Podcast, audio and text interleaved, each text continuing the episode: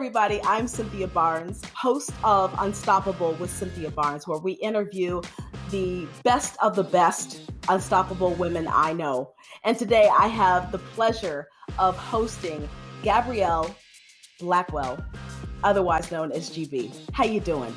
I'm doing really good. How are you, Cynthia? I'm doing well. I am doing well. I've been following you for a while and I keep thinking, you know what? You're a firecracker. you are a little firecracker. And I'm just thinking, you know what? She's got to be on the show. Got to be on the show. So I want to know well, first of all, I know that you work for Gong, right? Yes. Yes. Yep. Yes. How did you get to that position? Ooh, it was right around this time last year. And I was reflecting on just my work experience in general and i was thinking about like where did i want to be in my career? And there was this recognition that like i'm not there. Like and i don't feel like i'm putting myself in the best position to get to where i want to be. So i joined revenue collective i started networking i started answering like questions within that network and people are like wow this is really valuable what you're sharing. And so the more that i like, kind of built up that confidence in my voice, the more I was like, hey, I'm going to start posting on LinkedIn. I'm going to bring these conversations that I'm having in these small sales communities to like a wider audience. And so as I started doing that, what ended up happening was the hiring manager at Gong saw me in their feed and was like, hey, I, I, really like your content. I've been following you for a while. I'd love to have you join into the uh, candidate journey for an SDR manager position. So that's really how it happened. I was like, all right, yeah, let's go. So very much posting on LinkedIn, like raising my profile. That is what Mary Kay used to refer to as attract, not attack. Because we can go out and we can apply for jobs and we can network and we can ask, ask, ask.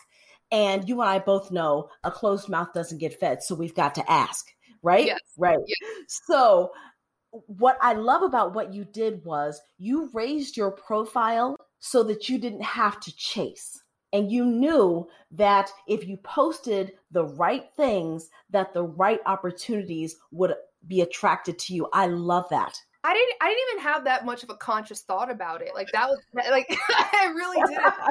that was a, a product for but for me it really started off with I, guess in the end, it, it, it, accomplished the mission. I was just thinking to myself, I'm like, wow, I'm not as far along in my career as I want to be. I'm not working at the mm-hmm. companies that I want to work at. And I, I was just looking at what folks who are in the positions that I wanted to grow into, like, what were they doing? I'm like, okay, they're posting on LinkedIn. They're a part of these sales communities, specifically Rev Collective. They have a network. And I was like, all right, well, first thing I can do is I can, I'm, I can go to Revenue Collective and I can start networking my butt off, right? So like that was that was really the intention. Of course, there's a vision of like, all right, eventually I'm going to get myself to where where I want to be. But I never even thought about like posting on LinkedIn until I got into Revenue Collective, was talking to folks, and they're like, "Wow, what you have to share is is really valuable, and we want to hear you talk more." And I was like, "Okay, well, time for me to stop being small on LinkedIn let me bring the conversation over here and see what happens. So that was just more like, all right, I, I want to challenge myself on the LinkedIn front. But initially, it's just more like, all right, I need to build my network. The end. Yes. Yes. They do say that your network equals your net worth. Yes. Yeah. Yes. So when people like, you know, it's, it's not about what you know, it's about who you know. And when I first started in sales, I was like, nah, mm-mm. like I was like, it's all about what I know because I didn't. Yeah, that's where I was. That's where I was six years ago. But in the past year, I'm starting to recognize like, oh wow, no, that phrase carries some weight. Legitimate. Yes, it does. It does. So since you've been in your current role, what other opportunities have you seen open up for you with your current I guess, plan of attack? There have been a few things. Like I, I, was hosting a show called SDR Hotline on LinkedIn Live through Sales Hacker. So I was doing that for about five or six months. So there's been a lot of like personal branding, being able to like open up the door to have more conversations, I would say. There's podcasts, there's webinars, there's in the latest venture, really alongside a friend, co-host, co-founder, Alexine Mudawar, we opened up the Women in Sales Club. So it's uh, a conversation on Clubhouse every Saturday at 2 p.m very much focused on like empowering, enabling women in sales, right? And also trying to get more women into leadership too. So very much an open community to men and women. We value everybody's voice that's there. We believe that everybody's going to be a part of the change that'll allow more women to be like be successful in sales and get promoted in sales leadership as well. So like that's I think one through networking, right? Like it's like, mm-hmm. all right, I'm tuned into these networks through the podcast. There was a guy named um, Marcus Cauchi, who's out in the UK. And he's like, You should talk to Alexine. And funny enough, Alexine only lives about 30 minutes away from me. So, like, that's like, it's like networking, podcast, branding, but also having a really big opportunity to make an impact in the things that yes. I really care about personally and professionally too. So, those have been the things that have really opened up to me. And then along the way, I get to make even more meaningful connections too. That's awesome. So, you're based in Chicago. Mm-hmm. How do you like it? I mean, I'm from here, so I like it a lot. I've lived in other places, and I, I come, yeah, I came back home a couple years ago. I was like, I really like the people. I like the culture. You know, I have more of an appreciation for it now as an adult than I probably did when I was younger. But yeah, yes. Yes. Chicago's a great city. So, coming out of the pandemic, and you talked a lot about networking, how have you maintained your relationships with your clients? Ooh, so interesting because uh, so my role I'm, I'm, managing a sales development team. But yeah managing sdr so when i think about like my clients the first people that i think about are the people who are on my team. Yes so, those internal customers yes. Yes yeah so those yeah those are my peeps. Those that's that's who i have to keep satisfied and keep happy right? So i'll be honest it's been challenging managing remote and so, mm-hmm. like, I'm in Chicago. The majority of my team is out in San Francisco. I actually got a chance to meet the majority of them a couple months ago because I went out to San Francisco. We had dinner. And I, I think there was these moments of like, wow, this is really cool. Like, I get to see people coming together. There's a chemistry that's there. There's a kind of a team energy that we don't really get to realize when we're always behind the screen. And then I think there's also the piece of this past year has been really, really difficult personally mm-hmm. and professionally and health wise, right? And emotionally as well. So to be like to be a manager, especially for folks who are earlier on in their careers or maybe just making a transition into sales, like it, it requires, I feel like, a different approach to management. It's like I have to be mm-hmm. incre- like that much more attuned, that much more active. Yes like I will schedule send like motivational quotes at the beginning of the day to send to my team, like checking in on them. So it's like for me, it's forced me or required me to not take these little interactions, nuanced interactions for granted, but to be incredibly like that much more intentional about how I'm engaging with my reps, checking in on them, seeing how they're doing, mm-hmm. being that much more accessible as well. Yes. So those have been like some of the the changes. It's more so a change in the in the mindset and the awareness than it is in anything else. Let me ask you this. What percentage would you say if your team is female? Oh, I have okay, so I have a team of five right now. It's gonna be growing, but four out of the five on my team are women. Okay. And then yeah, so earlier in the year I had a team of 10. We had some some people like exit out.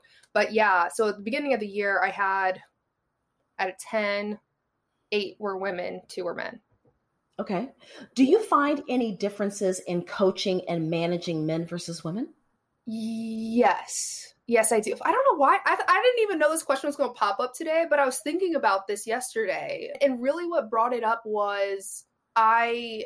So, the, the one guy on my team right now, Phil, in the past couple of weeks, we've been able to i feel like build an even like closer connection while that might come more naturally or more organically with the women on the team. So okay. with bill it's much more about okay like what are your goals? What do you want to accomplish? And maybe i had a, I sent i sent him a gift. Like that's really what started it off was like i sent them sent him this metronome because he's a fast talker. He was interviewing for an AE position, and he's like, "I need to slow down." Except this metronome was super duper loud. He's like, "GB, I can't use this metronome during my interview." So like, we, I think we like we. It's I think for him, it's like I feel like I. I hope that feels not he's uh, he's not representative of every single man, right? But like what I recognized with this person was all right like it might take it might take like a little bit additional to make that connection right while with the women on my team it might come more easily for me i also started off in sales on an all women sales team so like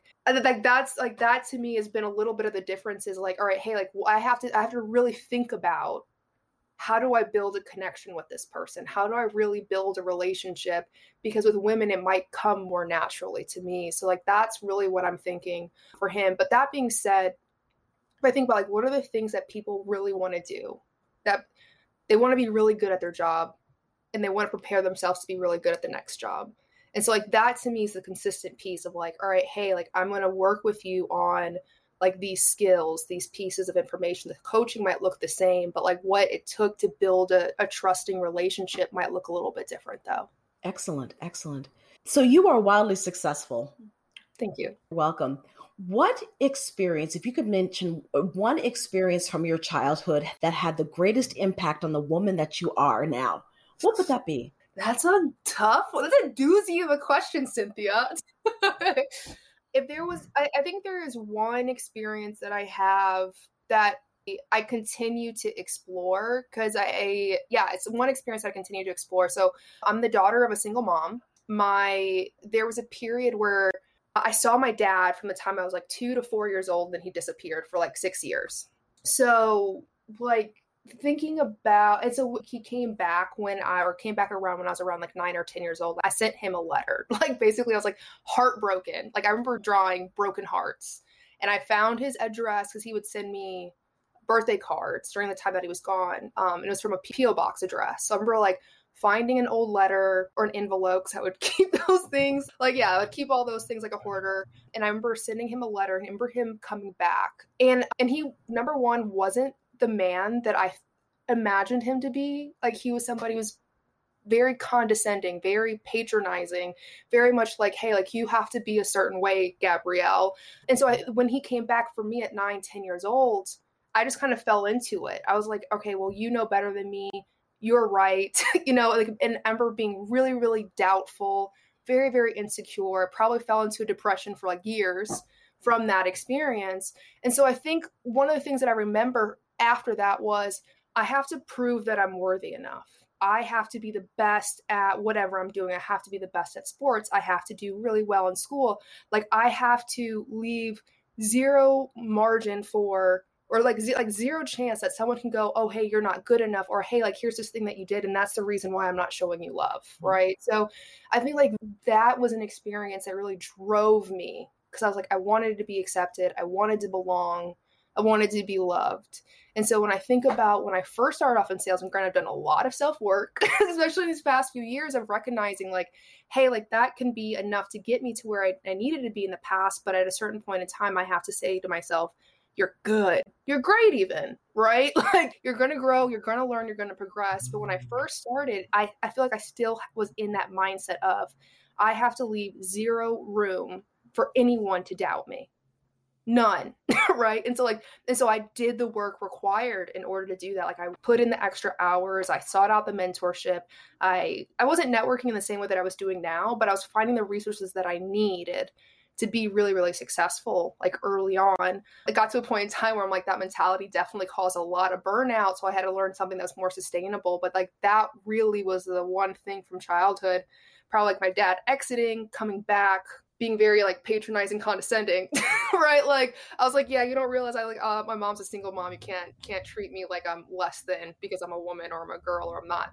i'm not like right.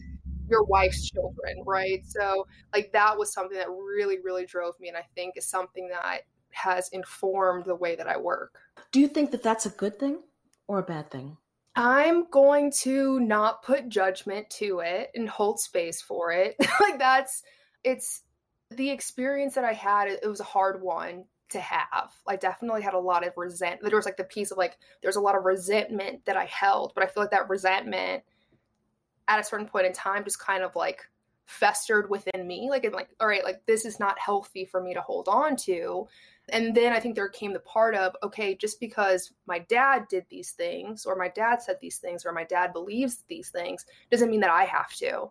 So, like, what would it be like for me just to see myself as worthy and acceptable and loved? Not even lovable, but just loved. Like, what would happen? And so I started to really embody that mindset, that belief set, adopt that belief set. And then within my work, I go, okay, like, if I'm not hitting the goals that I need to hit, it's not a matter of, oh, there's something wrong with me. It's a, hey, this is an opportunity to learn this is an opportunity to progress. And so I think like that to me is a much more sustainable way of working. I don't know if it's good or bad, but for me, I'm like, all right, I feel rested, I feel healthy, I feel as though I have so much potential, so much room to grow. Like I feel a lot more relieved. I don't have as much pressure on me. So more than anything else, I'm just like appreciative of the lessons that I've learned and being able to get to this place today. It sounds like, as they say, you've taken lemons and made it limoncello. yeah. yes, yes. And I'm so happy to hear that you took the challenges and opportunities and you created something that serves you very well in who you are. That's the whole goal, is because we have childhood. It may not be the best childhood. There's adversity, there are challenges. You can either let them sink you or you can use them to propel you. And that's exactly what you did. Yeah, I think there's this piece of like, there's some phrases that I've heard of like, hey, like what what got you to a point isn't what's going to keep you at that next point right? Like right. all right like what got me here isn't enough to keep me here. So like cool i, I got to this checkpoint. Now i got to upskill. Now i got to yeah. go and develop more. Now i need to go and build out a network or maybe i need to let some stuff go. Mm-hmm. right? So i know there was a there was a word a couple years ago like my word of the year was like surrender. Like when things felt really really hectic like very very chaotic very very overwhelming i go surrender Yes. You know, yeah. So even the like the question that you asked of like, you know, is it good or bad? And I was like, honestly, it is what it is. Yeah, I just accept like I accept the moment and I go, okay, cool. Like this is what it is right now. What do I want to keep with me? And what do I want to let go? Right? Or like, hey, this is where I'm at today. I want to get to this next level. What's required of me to get to that next level? Absolutely. I'm going to give you a partial sentence and I'd like you to fill in the blank. Okay. Okay, it's a three word sentence. I'm going to give you two words and I want you to give me the third as okay. quickly as you can. You ready? Okay. I am. I like knew you were going to say I am too. like knew it. I knew it. And I was okay. I am. Can I say an A? Like I was like a conqueror.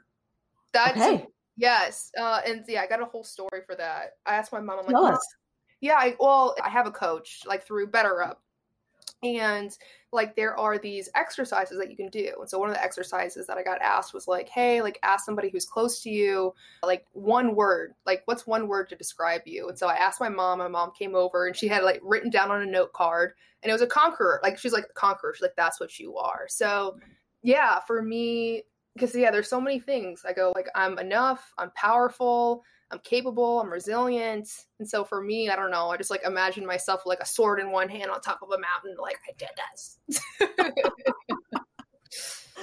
that is fantastic.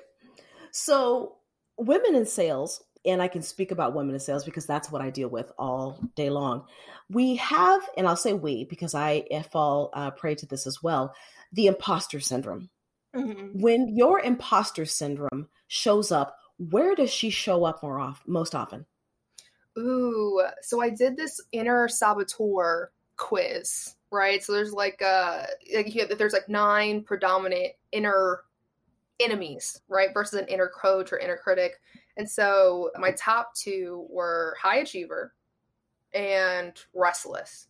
So when I'm in a position of maybe I don't know how to do something or I'm not well resourced or I feel like I don't fit in, then I go to like the extreme of like I have to work super duper hard, you know, like I have to be this super high achiever. Like that's just going to come naturally to me. I think there's this restless piece of I never like like like I told the story about with my dad, right? Be like I am enough like I have to get to that belief set, and that's that might be something that might be energy, like that might just be like an energetic signature that kind of lingers around. I'm always going to be working on that, but this restlessness shows up when I'm like, all right, like I have not achieved my goals, I didn't hit quota, not everybody on my team's at hundred percent, or whatever else it is. If I'm feeling like I'm falling behind, then I just go, I just work like a like a mad woman that's what happens. So I'm like, all right, cool. I'm gonna I'm gonna lead every single manager and calls listened to. like, like you're gonna like I was like I'm we're gonna work really really hard. So that's typically that's typically how it shows up. Sometimes I'm like it's so unnecessary. It's so unnecessary for me to be at like 400 percent of the expectations that I need to have. So that's balance. It is balance, and it's a lot easier to talk about it than it is to do it because, like you, I share that almost insatiable need to always do better, especially when that inner critic says, you know what, you're not doing enough. And I say, well, I'm going to show you. And yeah. I go out and go, go, go, go, go. And then you think, okay, well, when is enough enough? And I would imagine, I don't want to speak for you, but I'll speak for myself. I feel like I also like growing up as a black lady, right? There's that you have to work three times harder. So I'm I'm also like trying to dis- I'm like, you know, like I'm just like unstitching that, like one seam yes. of why. Like, so there are those times where I have to I find myself racing. And I also mm-hmm. have a few years ago, I mean, I, I did suffer like a work related, stress related breakdown that like took me out of work for a year and a half. Cost like I was like, all right, cool. Like it's not great to be out of work for a year and a half. So there are those moments where I have to go after like I'm like breathe, right? Like breathe. What's going on? And like whatever pops up for me, whatever thoughts, like I don't judge them it's like all right if it's like hey like i have to listen to 20 more gong calls why? Like why like, why do i feel this way? Like what's going on? What's really like at the bottom of it? And if it's like oh hey well you know like I, I have to be I have to be the top of the board. I'm like do i want to be that or am i just trying to impress somebody else for the sake of them being like impressed? Well i'm not feeling great about it. Like if it's one thing it's like hey like if this is an alignment and it's it's harmonious with who i am as a person great because then it doesn't really feel like work all the way. But if it's just a matter of like, hey, I'm just trying to manage perceptions, that to me is where it gets a little bit more stressful. I get that. Do you ever feel that, and I've heard this so many times, that as a salesperson, you are on the majority of time? Yes, yes absolutely. Yes. I, whether it's good, I said again, like whether it's good or bad, or I was having a conversation with one of my reps who's brand new to sales. This is the first time being in a sales role.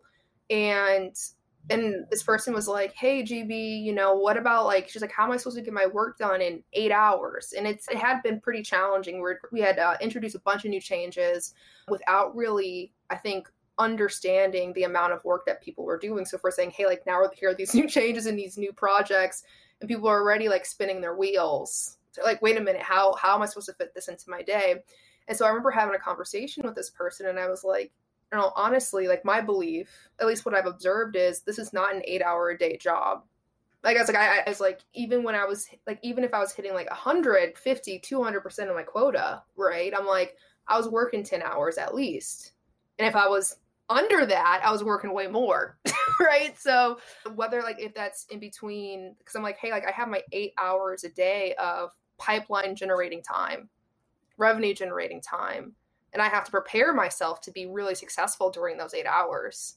So then mm-hmm. my day yeah that's where my 10 hours a day comes from and if i'm going to invest into personal development professional development then it's a little bit more. So one part of me is like do i really have to do that? I, I have yet to figure out a way how to work less without yeah with like while also being at a company like let's say gong has some really high expectations but I haven't figured it out yet. When you do, let me know. that is the eternal question. It's like, how do we fit it all in? Because even if you were to say 10 hours a day is enough, I think as high achievers, our mind says, what can I do more efficiently, more effectively, more, more, more? So when you get home at night, I know you talked about professional development. We'll get to that in a moment. How do you unwind? Oh, how do I unwind? I haven't unwinded properly in a while. That's the first. There's the there's the first part of things, but I think like my routine to unwind actually starts at the beginning of the day. So, and what I mean what I mean by this, what it looks like is like, all right, I'm gonna go wake up in the morning. I I have my routine. Like I'll you know go wash my face, brush my teeth. I have a one year old mini dachshund named Luna and we'll go walk like we'll I'll drive over to the lake that's not too far away from where I live and we'll just walk around for a couple hours or not a couple hours a couple times. So it's probably like a an hour walk type of thing or I get up in the morning and I go for a run. So like that to me kind of like starts the day it launches the day and I also think about like all right I want to be able to do this tomorrow and I want to feel really good about that. So when it when I hit the end of my day if I'm working until 11 o'clock at night, midnight, I'm not going to be able to, like, I'm not going to have that same energy level to go out for a walk, to go for a run. And those are the things that I feel like are actually contributing a lot to me feeling good during the day, me feeling mm-hmm. energized to, during the day. So I, I really do think about, like, how do I want to feel?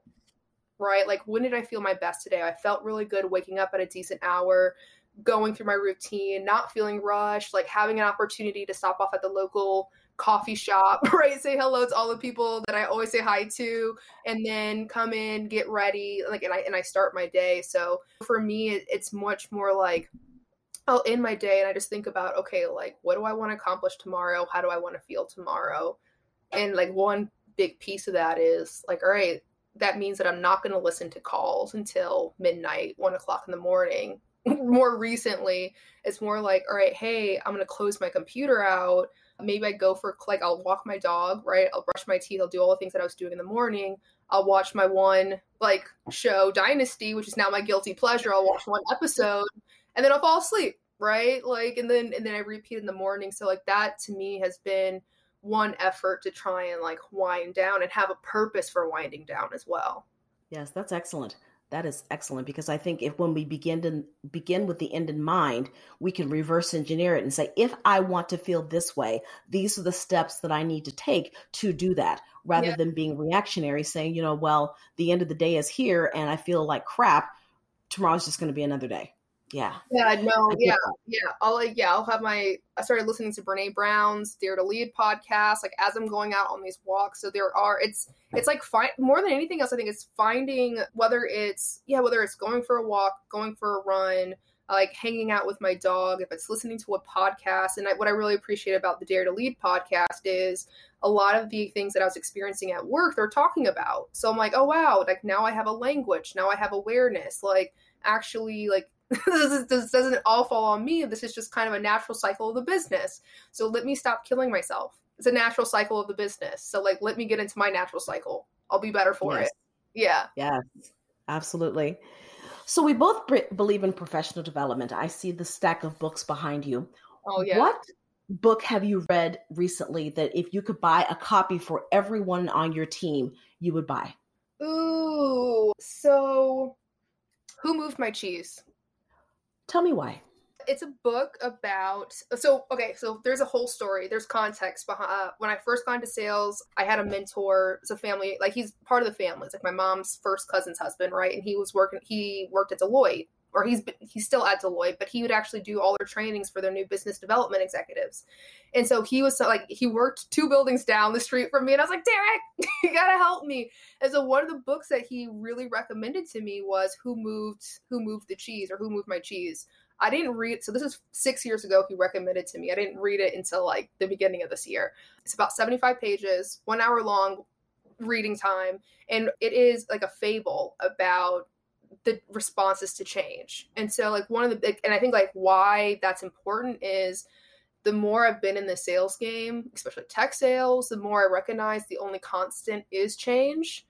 So like so for me I'm like, all right, hey, like you have what these four characters and there's a way that they respond to change. There's one that's going to like sniff after change, right? There's one that's like they're always trying to smell it. There's always one who's like scurrying off to change. They're racing towards the change. You've got one person who like is absolutely completely resistant to change and pretty much like dies, right? Like it becomes irrelevant completely. And you got the one person who like the most human response, which is, all right, I'm kind of going to go through my grieving process, but I recognize at the end, like once I actually accept the change, I have the ability to create this new life. And so there's yeah, so like this I, have learned this lesson more so in the the personal like experiences that I've had, especially as I talked about like I had this breakdown, and for me, I had to really like go through a whole process of grieving and recognize as soon as I start to accept like what happened, like and accept that like the things that caused that reality for me, and I and again I ask myself the question, what's required of me next? that's the sooner I got back to this new life. Like, or I could create a new life. I could have more agency and autonomy in my life. I could feel that much more powerful in my own being. I can be a self possessed human being. So, like, I feel like with the Who Moved My Cheese, it's a perfect kind of like a parable or analogy or fable of this, which is like change is hard. And if we embrace it, we can find something that much better than what we knew previously. I love that book.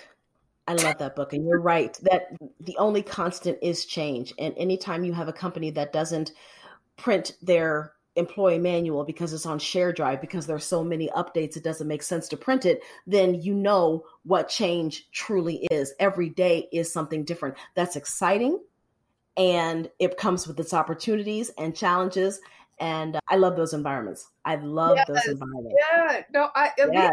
i'm a weirdo. But not like but i say it i say it in a nice way. Like i say it in i recognize that like those kind of places are not for everyone. I even think about like True. the question you asked of all right hey like oh, having to be always on in sales. I don't think that everybody's meant to be always on I don't know, right. like there, there's things that have happened in my life that like, all right, like the, the need to achieve, like the sort of restlessness. Like I'm like, all right, if I'm aware of it, I can know how to channel it that much better, right? So I'm mm-hmm. not I'm not possessed by it. But like those are things that I have within my quiver that I can like, you know, like I can access at any one point in time. But if there is that, but I do see people come through and they're like, all right, hey, I want everything to be certain. I want everything to be stable. And I'm like, bro, we trying to IPO. like, right. You know, like, they're like, well, why why is everything not consistent? Because I'm like, it's not built to be consistent. It's built to change. Exactly. The best organizations, I believe, are able to pivot. They have the foresight to say, you know what? Some companies say if it ain't broke, don't fix it. Mm-hmm. But then some companies say, like Kaizen um, from the Japanese, if it's not perfect, keep working. Yeah. And I think a, a lot of women that I come in contact believe in the latter. If we're not getting to our level of perfect, whatever that is, let's keep working. Always continuous yeah. improvement.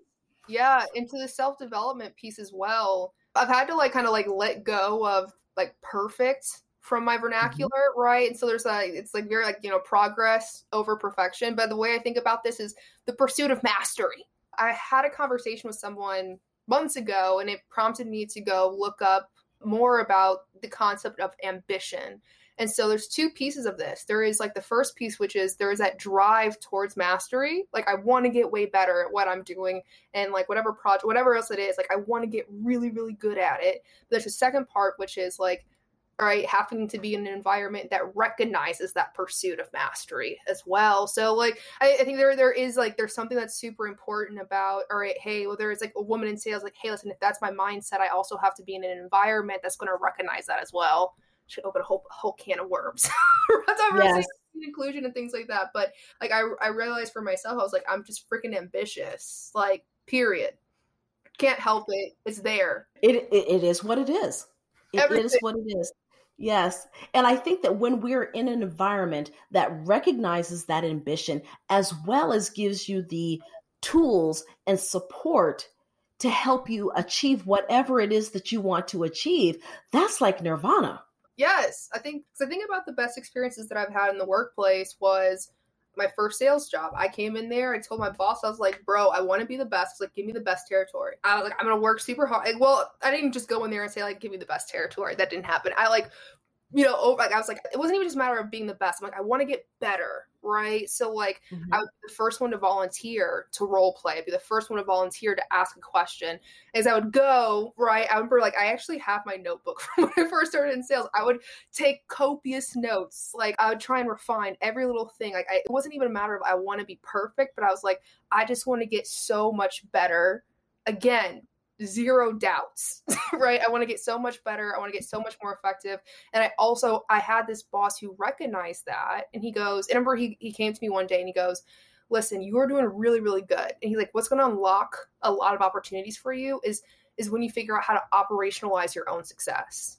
Right? So he's like don't just get better at like being an individual contributor. Like find a way to help people get as good as you are, right? Like if you can operationalize how you become successful, you're going to have so many more opportunities. So I even think about I, like that is a thing that drives me is like it's not enough just for me to be really good at my job. I have to find out a way to make success that much more accessible. And if I can do that, it's going to be sick. Yes. Yeah. yeah. That was the premise behind why I created NAWSP because after a whole career of being in the top 1%, I sat down one day and I said, after all is said and done, the true test of whether or not I am a success in life is not going to be measured by how well I do I believe it will be measured by how many others I help do well. So you're speaking to the choir on that one. We, as women who are leading, owe it to others to, as your manager put it, operationalize yourself.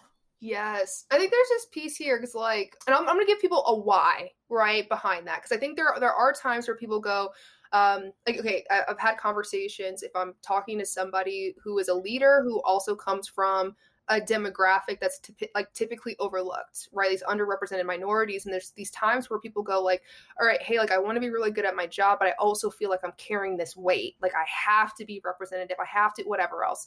So like I understand that lens, and I've definitely felt as though like, "Oh, wait, I have this pressure to fill in the blank."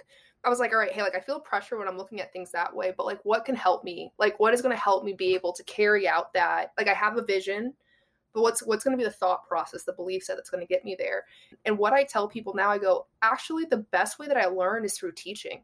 So i was like if i'm constantly trying to figure out a way i'm constantly trying to learn i'm motivated by learning. So like if i'm constantly learning how to do something and my best way for me to learn is through teaching someone then like just by virtue of everything i'm like i'm going to get like me getting better and me sharing are one and the same. It happens all at once. So for me, like that has been super motivating. So I'm like, right, I want to go learn all these things, but I also want to be confident about it as well. That's typically mm-hmm. where I've, I've had more more of a challenge. I'm learning new things, and it's not until I like say it back once, twice, three times, three different audiences that I go, oh, I got this. So talk to me about your ambition and what's next for you. Ooh, Cynthia. My ambition you know, so when I first got into sales, I had this vision. It was like actually I had the vision, and the vision was like go to sales. So the vision was I'm going to be the CEO of somebody's company, either one that I created myself or I'm going to inherit somebody else's. And I go like, where do CEOs start their career? And so the one that stuck out to me was sales. So that's yes. what brought me through. And right now, I I don't I don't have anything specific, right? I still feel like I have that vision, but I'm very much right now like in a, in a learning mode. Like I'm at Gong, we are growing like wildfire. there are just so many experiences that I would never ever had and that I would never ever have unless I was at this high growth pre IPO tech darling startup company, right? So I'm, I'm very much like, let me just take notes and things that I'm going to answer your question by thinking this out loud now. The things that I think about now is all right, like sales development management. I've learned more in the past three or four months than I have in the past three or four years as an SDR manager. And a lot of this that I'm learning is coming from like, it's just in people's heads. There's not a lot documented about how to be a really solid sales development manager or how to run a really solid sales development team. There's a lot of stuff that's about like the operations of it all, but true management, like change management, the people management parts of things, so understanding the data, really being able to dig into that, the coaching analysis, all of it. So things that I think about are like, woo, like I'm learning so much. And at some point in time, I'm going to bottle all this up, distill it down, publish out a book so who knows? Like after that, that might be like a consulting firm. I might be a speaker. Who knows? Like, but like for me, I'm like, all right, hey, listen, like let me learn as much as possible because if I do that, I'm gonna have so many opportunities. Like at some point in time, the vision will kind of coalesce into something tangible, and I go, yes. So like that's that's like long term. I think for me. I think the other thing that I'm really ambitious about right now, or really excited about, is a women in sales club with with Alexine. That to me has been we've been doing this for what five months i want to say? And it was funny like we were just chit-chatting one day because she was having technical difficulties on clubhouse and i like couldn't figure out how to open up a club and it worked for her. She's like well let's do this club together you know? So what what i really and i think about the things that are ambitious in, in this regard is really having like a partner in crime like a friend a partner in like a business partner in this sense like that to me is really really cool with Alexine. I always have an opportunity to learn from her. We have community as well, right? Like I'm, I've been so used to like, right, I have the things that I have to do. I have to focus on my team. I focus on my work, and there's never really a conversation, or there hasn't been a lot of thoughtfulness or intentions around, hey, like what, like what is a community? in like informed by like what I would want a community to have like what would that actually look like so like that to me is really cool. And there's also the options of who knows like where it'll go. Like one of the things we're talking about now is like potential sponsorships. There's not a lot of details around that. But like, all right, how can we're we're in Clubhouse? We've got an engaged community there. We've got a following of over like three thousand on Clubhouse. We just started a LinkedIn page, have almost a thousand followers there. In such a short amount of time, it's like we, yeah, like for us, it's more like, hey, like who do we want to be in the situation? As women, like, yes, we want to talk about things that are conceptual, but we also are like, yo, we're badass salespeople too, who like have like really solid tactics that we can share out. So like, how do we how do we not balance it out, but like, how can we accomplish things that maybe we haven't quite seen be done yet by two women in sales? So that is so yeah, we don't have a lot of visions. We don't have like a, a specific thing just yet, but we're like let's yeah let's be ambitious let's have fun like let's be more than we Absolutely. could imagine for ourselves Absolutely. That's how it starts. So, as you look back over your career, and I won't use the word mistake, but what is something that you, a situation that you wish you had handled differently? Ooh, ooh, Cynthia, you're asking the hard hitting questions. I, there's one, yeah, I, I would be lying if I didn't, I'd be remiss if I didn't share this experience. I had an experience where I was at a company and I was experiencing quite a bit of like harassment and discrimination. Like choose which, whichever demographic woman, what like black. I was 26 at the time. I was one of the youngest leaders, or no, I was the youngest leader, youngest person at the company as well. So there was just so many times where I feel like I was, you know, miscredited, misrepresented, talked to all types of crazy, treated like people had. I mean, there was yeah, there was just a lot. There was a lot that was there that I at I'm 30 now, like I wish I can go back in time to my 26 year old self and go, what they're doing is not okay. This is not at all a reflection on you. And you always have a choice in the matter. Like just because these people make you feel as though you don't have a choice doesn't mean that you don't have a choice in the matter. So like, hey, if your boss has his hand on your leg, you have the opportunity, you have the choice to get up. You don't even have to say anything. Just be like, your hand was on my leg. I am your employee walk me through how this looks good on you and walk away. You know like like I, I, or or if like you have a who like have an executive at the company's cracking black jokes. You know like hey help me understand. What about this is funny? You know so i think there was just i also at that time i didn't have a lot of mentors who like would be in that exact same position that i was right? I feel like cynthia like you and maybe two other women that i've met like only like black women sales leaders that I really know of. So for me, I think I'm like, I wish that I had had a really solid kind of personal board of directors that I can lean mm-hmm. on and have a sounding board. Like I wish I would have asked for help sooner. I wish that I would have known my rights as an employee sooner. Right. like I was like like that, like those are the things that I, I wish I think like really could have benefited me at that time. Right. And so but that being said, I know a lot more now. It's challenging to go through those situations when you don't have someone else to say, hey, this made me feel creepy. What should I do? What should I say? I think it's important, though, that as we ascend the ladder, whatever ladder that is, as we rise up, we've got to remember to reach back. One does not work without the other. So when women come to me, especially Black women come to me and say, I've never met a, an influential Black woman in sales. Will you mentor me? I don't care how full my calendar is. I can spare an hour yes. a week once a month, always. Always. Yep. We I mean, I don't care if I have to get up an hour early or go to bed an hour late. It's too important because somebody asked me one time, they said, Cynthia, if you are not changing lives, what are you doing on this earth? Yeah. Yeah. So it's important for us. It's crucial for us to rise up and reach back. That's the only way this works. So I love that you you alluded to that.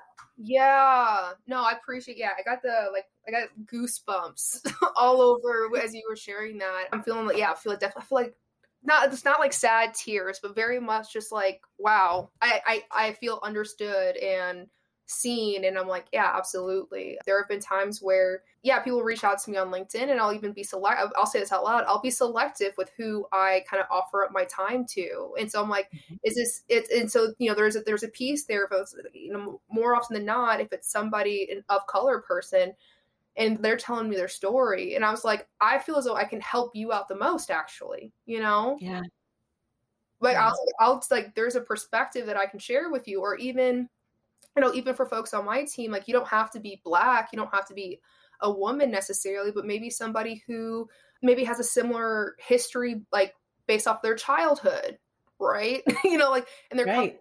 things. So like there are so many different ways of that you can resonate with someone. And I think, all right, hey, if if there are experiences like if if my past is their future, right? It means actually I have a story. I remember I was having a really, really hard time this is right before I got back into sales, or right before I got into sales. Um, I had left my abusive ex husband, like uh, came back. I moved to the U.S. because I was living in Paris at the time. Had no monies, like I was living in my uncle's basement on an air mattress, and so I was I was having to go with life. And I remember I would call my grandma pretty much every day, and my grandma would just say these things to me, and it just hit me. And I was like, I just go, Grandma, how do you how do you know exactly what to say? And she's and so she just said she's like you know what gabrielle? There will come a time where you'll have the words that'll help somebody else heal and it is your responsibility to share with them the words like much in the same way that i'm sharing words with you that are helping you navigate the situation that are helping you heal like that is an experience that you like that's a power that you now have that you can help with other like you can you can now share with other folks so i think there is this piece of like we almost have to like recognize our own magic our own power our own medicine. Yes. And, get, and you know, and give it out to other people. Just keep it going. Yes. Don't hold it in. Yes. Exactly. A closed fist can't receive. So all of the talents, skills, abilities, experiences, love, disappointments, yeah. all of that, if we hold on to that and we're too afraid to give a blessing to someone else, that closed fist can't receive. So you find your tribe of people who are willing to let you share, knowing that it'll come back to you tenfold. That's how this works. Oh, so good. There's there's one more phrase. So I'm really into like divination. I read tarot cards, and so there's this book that I was studying while I was like trying to learn how to do tarot cards. And I can't remember which card it was, but there was like a, a meditation right for this one card that I was reading, and it goes, "The gift of patience is patience."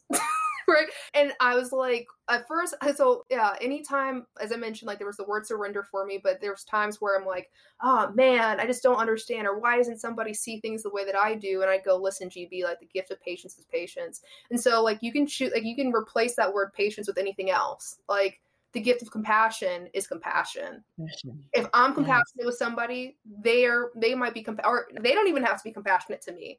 The next person that I meet might be compassionate to me, right? Absolutely. So like yeah. if I am like the gift of investment is investment. If I'm invested in somebody sincerely and genuinely, like with some of the folks on my like not some, but with the folks on my team and the folks who have been on my team in the past and who are no longer on my team, I go, I'm personally invested.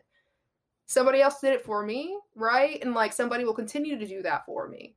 So yes. like it's really it's like it's in my it's in my own benefit. It's for my own mm-hmm. favor to show up in that way truly believing that that will show up some like somewhere it could be years decades however long from now but like that will continue to show up for me as well it always does what we put out there and whether it's hopes and dreams or goodness or love it comes back and when you put your desires and hopes out in there in the universe the universe conspires to help you get what you want right i see you i see you over here reading the alchemist we know